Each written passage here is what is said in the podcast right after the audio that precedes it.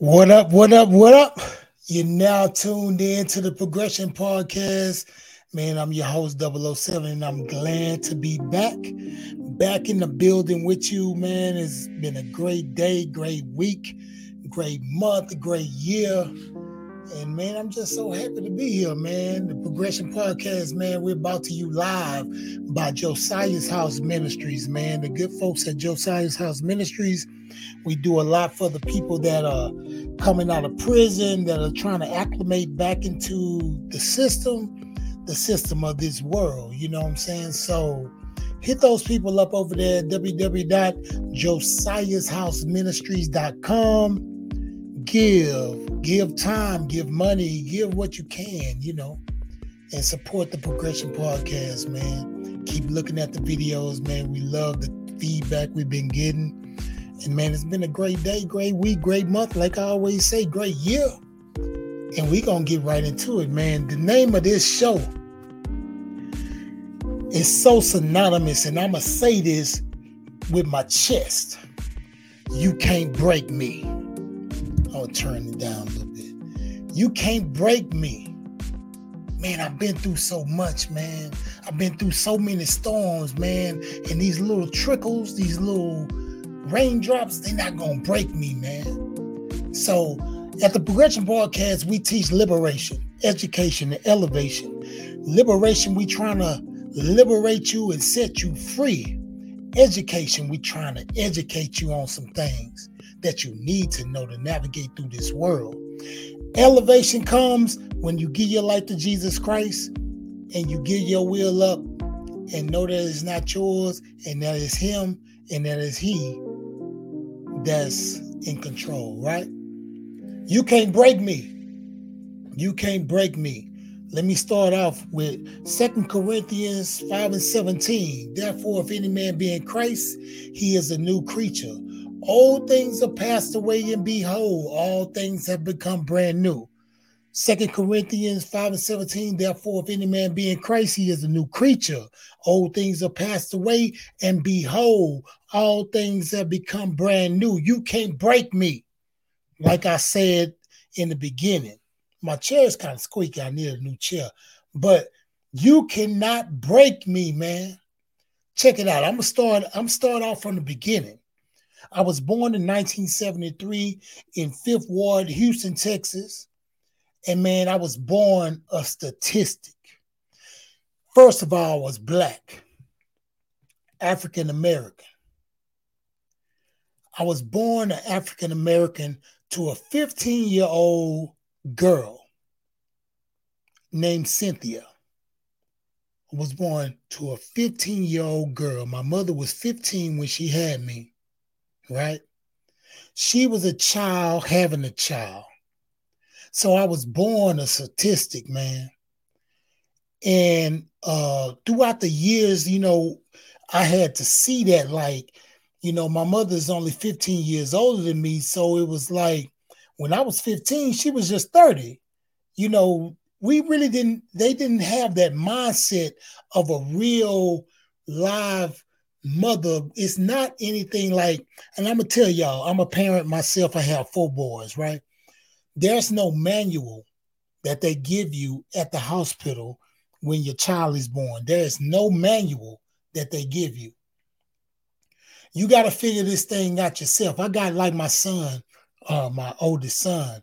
He said, man, I would have never got away with that Dre be getting away with. God, dog, I would have never got away with that. And then I make him laugh. I say, man, we was practicing with you, but now we got it together. You know, we're parents now. We got it together.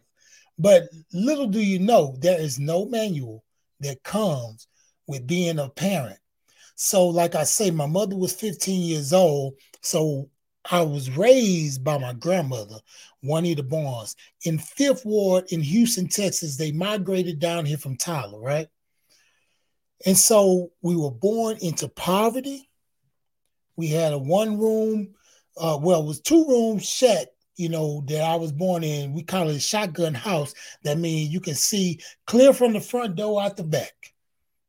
So I was born statistic, right? And I was raised in poverty, man. I was raised in poverty, but It's a strange thing about being raised in poverty. You don't know it.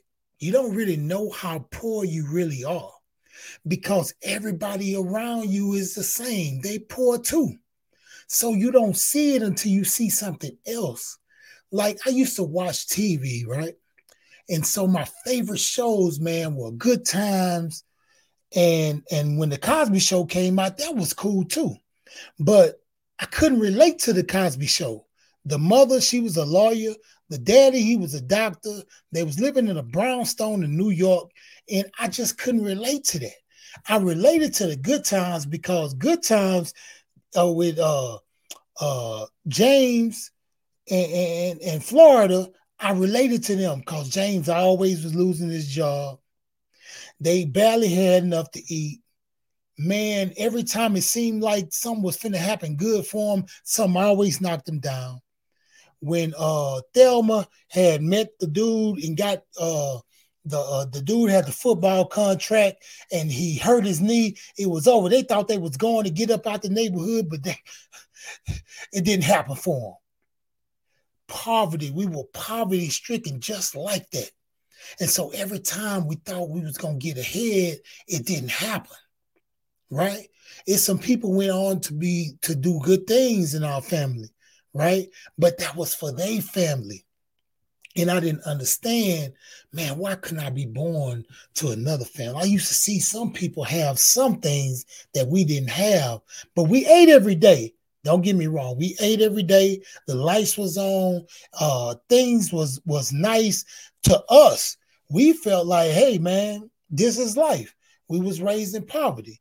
Now, let me tell you why I say the name of this is You Can't Break Me, right? Some things I had to go through to prepare me for where I am now. Right? It prepared me. Man, it take a lot of pressure. Pressure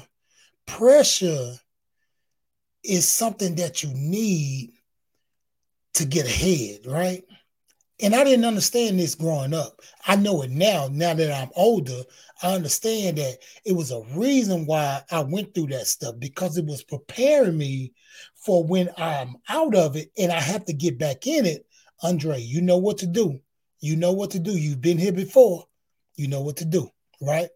So I'm going to say this. I done balled with the ballers, and I done bummed with the bums. I ate the whole pot till it was nothing but crumbs. Man, I was on top of the world with the guys with money. I had a little money too. And I done bummed with the bums. I had it till I lost it all. Didn't even have a car. I got out of prison. I had to sell my car before I even got out of prison. Didn't have a car when I came home. So I done balled with the ballers and I bummed with the bums, man. I know how it is, right? I'm like Paul. I've been rich. I've been poor. I know what it is to go without, but I haven't mastered the mystery of being content right now. I wish I could. Paul says in the Bible that I've mastered the mystery of being content. Man, if I could do that, if we could do that as a people, master that mystery of being content, man, we'll go some places, right? So I want to talk about the awakening, right?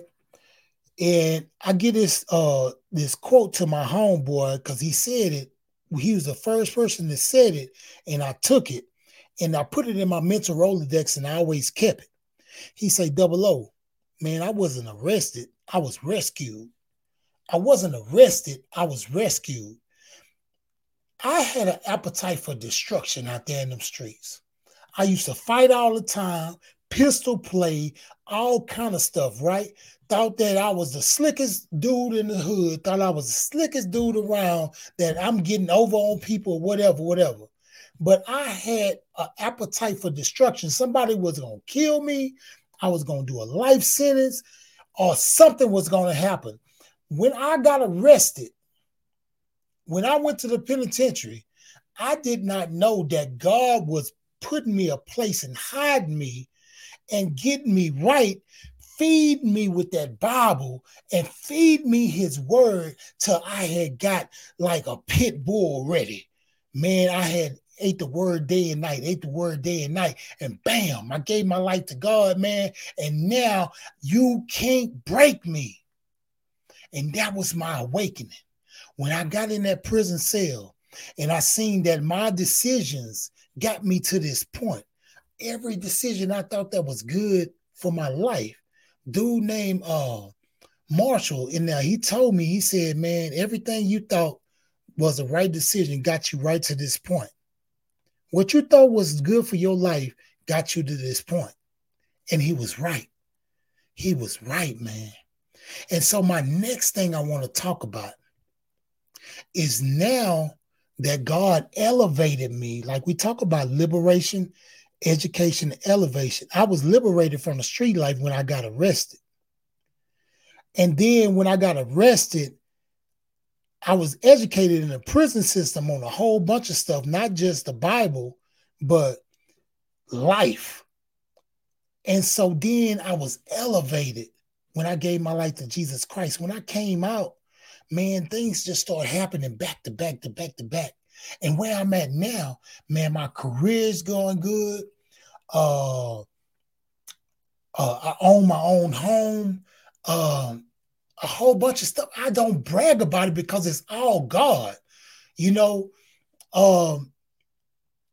my kids, they're all here. I love them. Some in college, some doing jobs, some flying here, doing that. Hey, man, but it's not all good. But, man, it's all God, right? So I had to tell you that my awakening, it changed my life, and I'm so glad to God that I went to prison. Boy, people going to trip out if I say that. Man, I'm so glad to God I went to prison because that's what saved me. That's what turned my life around. It gave me the awakening that when I get out, I need to do something different. I need to do another. I need to move different, right? So my next thing is I have a reason. I have a reason for doing what I'm doing now. I don't do nothing just for happenstance. I don't do nothing just for because, you know, I have a reason. Look, let me tell you something. The reason I live my life the way I live my life now is because I don't want to shame the gospel. I don't want to shame the gospel. I don't want to put God to shame when he said, man, he's given me 1, 2, 3, 4, 5, 6,000 chances. And then I mess up again because I do mess up every day. I do something that God's not pleased with every day. I don't know what it might be sometimes. It might be a look. It might be a something that I said that I shouldn't have said. But, hey, my heart is his. That's what I want to have, that heart for God, like they said David did, right? And so I have a reason. Let me tell you my reason. When I got married, God gave me that woman to take care of her, right? Not to tell her what to do, and I'm not doing what I'm supposed to do. I'm supposed to do what God is telling me to do, and she follows me, and the children follow us. I have to be the head of my household. Now, as a father, my 4 boys are my reasons. My wife is my reason, right? And me, I'm my reason. Man, I won't disrespect myself, right? I'm not seeing no disrespect for myself. I'm not finna have it. So anything that's disrespectful, I'm not finna be a part of it. Anything that's foolishness, I ain't got time for it. So, man, you got to get it in your brain that you got to have a reason. Let me tell you, I'm going to go back to what I was saying. Born to a 15-year-old mother, right? Born a statistic in Fifth Ward, Houston, Texas. Born in poverty, raised in poverty, right? I done balled with the ballers, I bummed with the bums. I know what it is to live the life of having nothing, to want, to be in want, to be in much, right? And right now, God has given me much. And, man, I want to thank God for what he's done. I had that awakening in prison. God found me there and said, hey, you need to get it together. And then I just got to tell you, I do have a reason for doing this life. And you have a reason. All you got to do is wake up and see it, man. And see it. See that it's a better life out there. It's a better life out there for you. There's a better life out there for everybody around you. And once you get saved, I'm telling you, 90% of families where the husband gets saved, the whole family gets saved. Man, the men got to step up. We got to step up, man. My last thoughts, man. And this is real intricate. It's not about winning. It's about finishing. It's not about winning. It's about finishing. I had a verse that I was going to say, but I was trying to memorize it. It was, we always said, like a cliche, we say the race is not given to the swift nor strong, but the one that endure to the end. I think that's how the verse is supposed to go. But then I started researching, and that's not even the verse. It does say, the verse does say the race is not given to the swift nor the strong, but it goes on to say the bread is not given to the wise. It goes on and tells you, but you have to endure to the end. The one that steps in the right place is yours. You got to step in the right place. It's not about who winning this thing, man. I'm not in competition with nobody but me from yesterday, trying to be better than I was last year. It's not about winning, it's about finishing. And I want to finish the race, man. All I want to do is finish the race, right? It's always somebody that got more. There's always somebody that's stronger, that look better. So, man, if you get into that competition thing, you're going to be forever messed up. So, man, I'm telling you, man, look, leave your comments, man. Leave your comments for the show, man. I've been thanking y'all, man. And then I have to go back to that. I have a reason, man. It's dedicated to my uncle that passed away, man. James, I love you, man. I love you. And I know that God put you on this earth to teach me some things. My other uncle, John Barnes, I know God put you on this earth to navigate me, to help me, because they always had a good word for me, man. I have a reason, man. Hey, man, I just want to tell you this, man. Don't let your yesterday kill your tomorrow. And I think I breeze by that a lot. Don't let your yesterday kill your tomorrow. I just went through a timeline of events of my life, how I was born. I'm not letting my yesterday kill my tomorrow. I know I got a lot to do. I got a lot to do, man. And I got a lot of good people around me, man.